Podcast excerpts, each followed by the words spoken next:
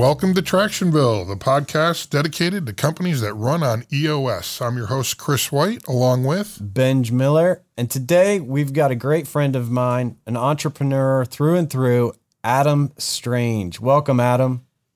Yeah. Hey, guys. Hey, Chris. Hey, Benj. Glad to be here. So we tend to skip all the fluff in this conversation, um, but I need the backstory. Tractionville community needs to hear the backstory of uh, your entrepreneurial journey because I don't think you could have written this in a fairy tale um, if you were just making stuff up. So tell us how you got started in, into uh, entrepreneurial world and then where it's led today. Yeah, it is funny to look back on it now. So I got started selling deer stands for handicapped hunters back in uh, the early 90s. And my dad started the business he had a passion to help disabled hunters uh, have access to the outdoors.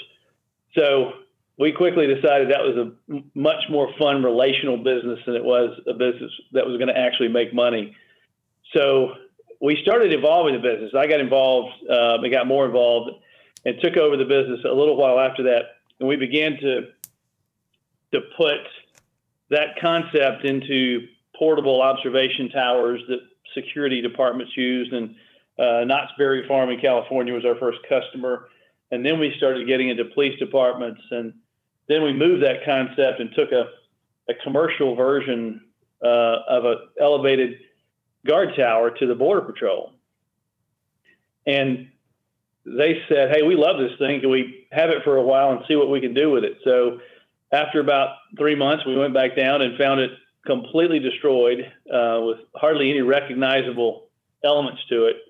Uh, lucky for us, they said, you know what, this is too commercial, but it's fantastic. If you can build the rest of it out with these specs, we're in. So we transitioned into Homeland Security as a result of that.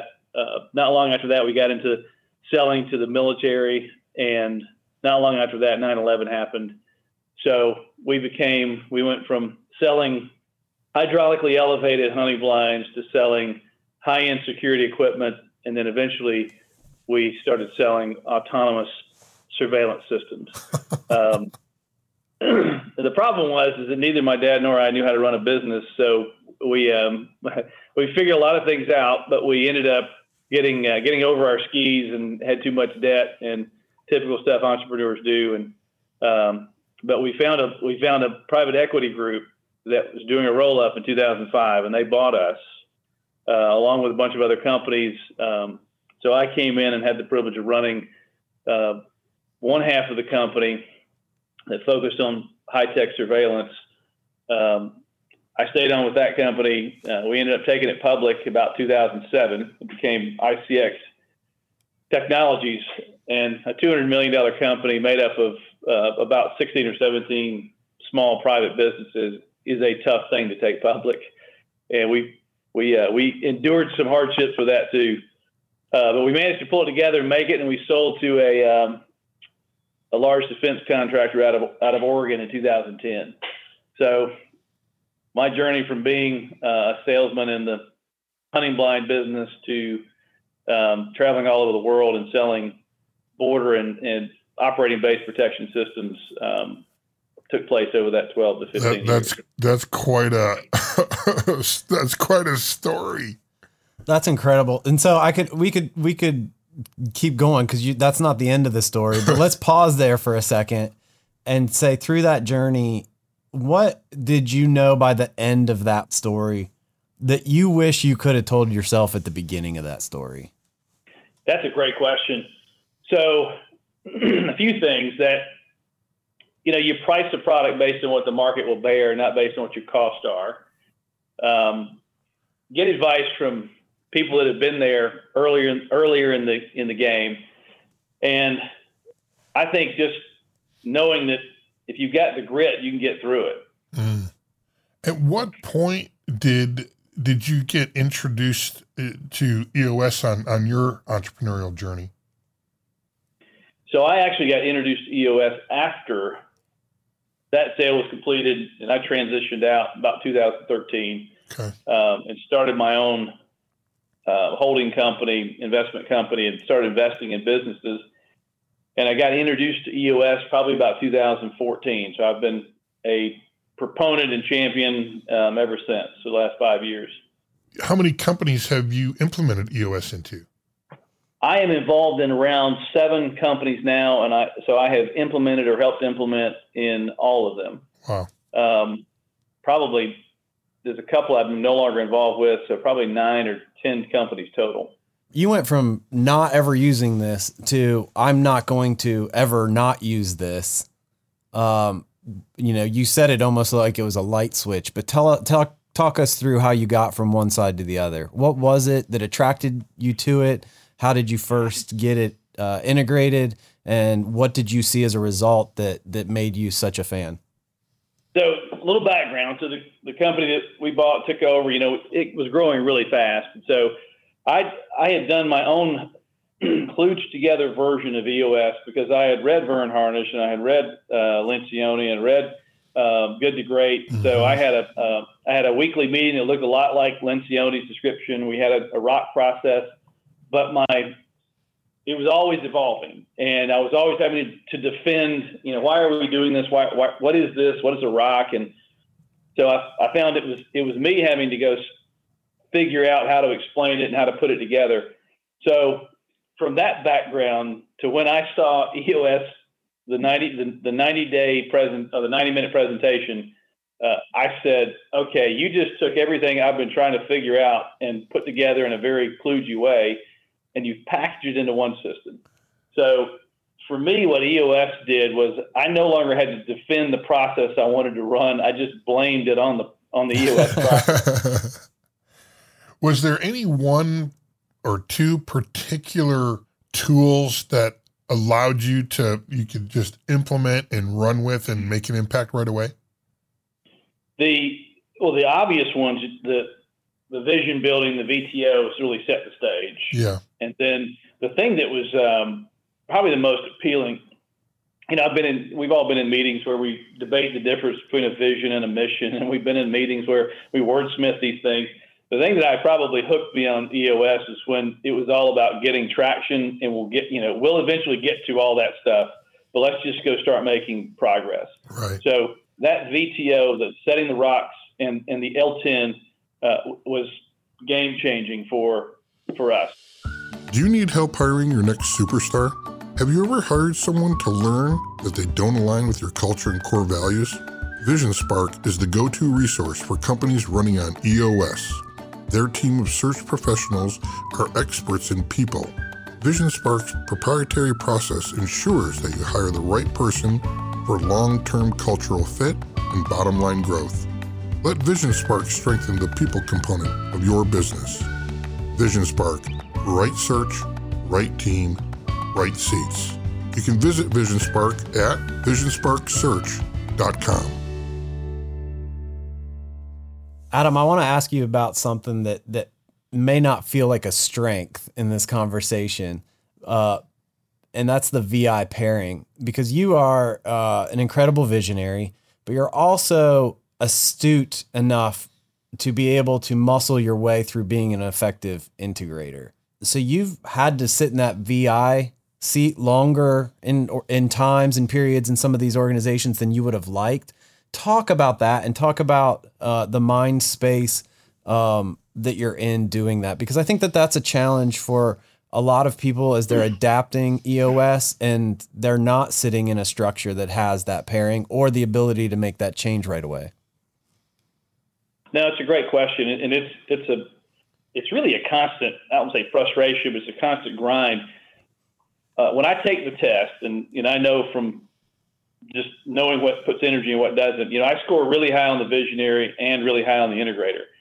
Uh, so situationally, I've had had to be the integrator. The company I'm in now, I, I, I really function more as an integrator um, because the, the, my partner is truly a visionary where it falls apart, where it gets challenging is that, you know, I, I know how to fix things. I know how to, and I get energized by fixing them. I don't get energized by sustaining them. And that's the true test of knowing, you know, the visionary versus the integrator. Yeah. So, so your quote about having to muscle through it, that's exactly what I do. But knowing that really it's not my best. It's not my best seat.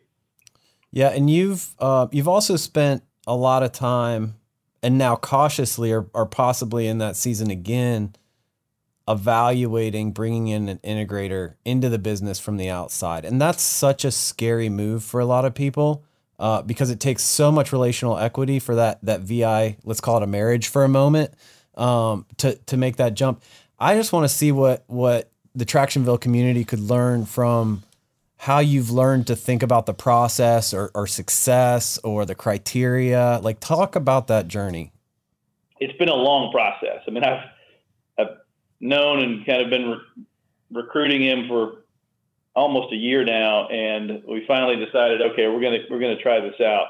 Defined how we did it, and I got to see his his work product in a in a couple of areas, and it became clear really quickly that you know it, it confirmed that I'm not really a, an integrator because watching somebody who's actually skilled at it is a um, it's magical to watch because mm-hmm. it's, it's not it's not an effort for them. So the person that's that's thinking about this or they're they're ready they they have that you know knot in their stomach that this is this is essential for them to to really break through the ceiling what advice would you give them as they set out on the, the journey to, to find that right man or woman? I would say if you the first thing you do is if if you haven't understood and really took the test and understood the relationship between a visionary and integrator if you're not willing to let somebody play the role of hey, I'm, if you know if you're looking for an integrator, if you're not willing to let somebody play the role of integrator, you're not ready to bring an integrator in. If you're not ready to be challenged on things and actually look at things differently, so that's the first step. Um, and then secondly, just being so aware of where you know where, where your gaps are, and rec- being able to recognize that okay, the reason I get frustrated or lose energy in this is because I'm not wired for it. So watching watching where uh, I, I, think the mistake that's made a lot of times you think you find an integrator and you just open the door you let them come in they're going to take over. It's not the way it works. You know there's a, there's a really it's got to be a really close kind of intentional process to make sure the, the, the language is understood that the uh, the rhythm is there that there's a um, you know a working communication and style that's going to um, that's going to allow you to work together uh, I've made the mistake of in the inter- in, in thinking I had an integrator, and it's probably my fault. Ended up having to let them go because I didn't I didn't give them the right onboarding. I didn't I didn't get them up to speed. Um, with me, I, I assumed they knew what they were doing, and I walked away. And I think that that understanding that dynamic of understanding what, where your holes are and where your weaknesses are, and then understanding that somebody comes in, they still got to get up to speed, and they still have to be brought in properly to make them successful. Yeah, and, and you're referring um, to the, the rocket fuel assessments, the visionary assessment, and the integrator assessment. In your due diligence of, of you know working or uh, communicating with this person, did you did you have them read rocket fuel? I did. That's the starting point. So, okay. yeah, before you can come in, you've got to understand this relationship and what we're trying to do and get the language down. So yeah, I have anybody that really anybody that on the executive level team that's come that's come in has read the book it, at minimum to understand, you know, when I say I'm a visionary, what that means. Yeah. And then also to understand, you know, how they how they assess themselves. So, and I want to know whether they score high and whether they whether they're energized by the answers to the questions. So let me catch what you just said you not even the integrator but the other people in your senior leadership team you want you want to know whether they're which way they're wired. I want to yes i want them to know and i want them to have a context for the conversations. I want them to know you know here, here's why we're doing it this way and you need you need to get the visionary integrator role even if you're not either one of those either right. one of those buckets. You're sitting in the leadership team. You need to understand it. Right. Adam i want to i want to take you into your uh, PE space in your modern life for a couple questions, but I want to start with um, I think it's the company where you spend most of your time and are most actively involved. But you got in and and like most acquisitions, it was all roses. And then you got under the cover and there was a lot of work to do. How did EOS play a role in I don't know if you would deem it a turnaround uh, or, or not, but, or maybe an internal turnaround. But through that process, how are you able to you know do what you did with that business? The energy it took to get this turnaround done was was you know, it was exhausting. But the the re-energizing every quarter and kind of reminding everybody it, it, it was a heads down approach. Everybody's working their tail off, and that nobody had time to do an offsite type stuff. So when we did the offsite, we never left one where it wasn't like, wow, that's exactly what we needed. So I think the discipline of, of getting together and reviewing things and getting out of the day to day and resetting your priorities and just doing that over and over and over is, I'd give that a tremendous amount of credit, plus just the fortitude of the rest of the team to, to do it. Yeah, and I don't know if it had anything to do with EOS, but I remember you doing taking some extreme measures to get hyper vigilant on very specific things within the business. There were some that took a lot of energy over a long period of time. How did you how were you able to stay sane through that process? Well, I'm not sure I'm sane. I think it, it may have cost me a few years. Wait, he is an entrepreneur. You know that, right, Benj? the um, what I figured out was, you know, it was a lot of it, it was a lot of prayer and a lot of um, you know humility to try to get feedback and perspective. But really, what we what we did was just looked at little victories. So you know, there'd be times where you know my partner and I would just get it, it was so exhausting and so overwhelming, and then I would continue to go back and say, but look at where we were nine months ago. Look at where we were six months ago, Yeah. and and it just became this. Wow, you can see the flywheel starting to move. So that was um, that's how we. I would say that's how we got through it. Is one little victory at a time, and then you just kept seeing victories stack up, and all of a sudden the operations running better, the process are being followed. It's you know it's not you know still a lot of things to work on, but the the turnaround is complete.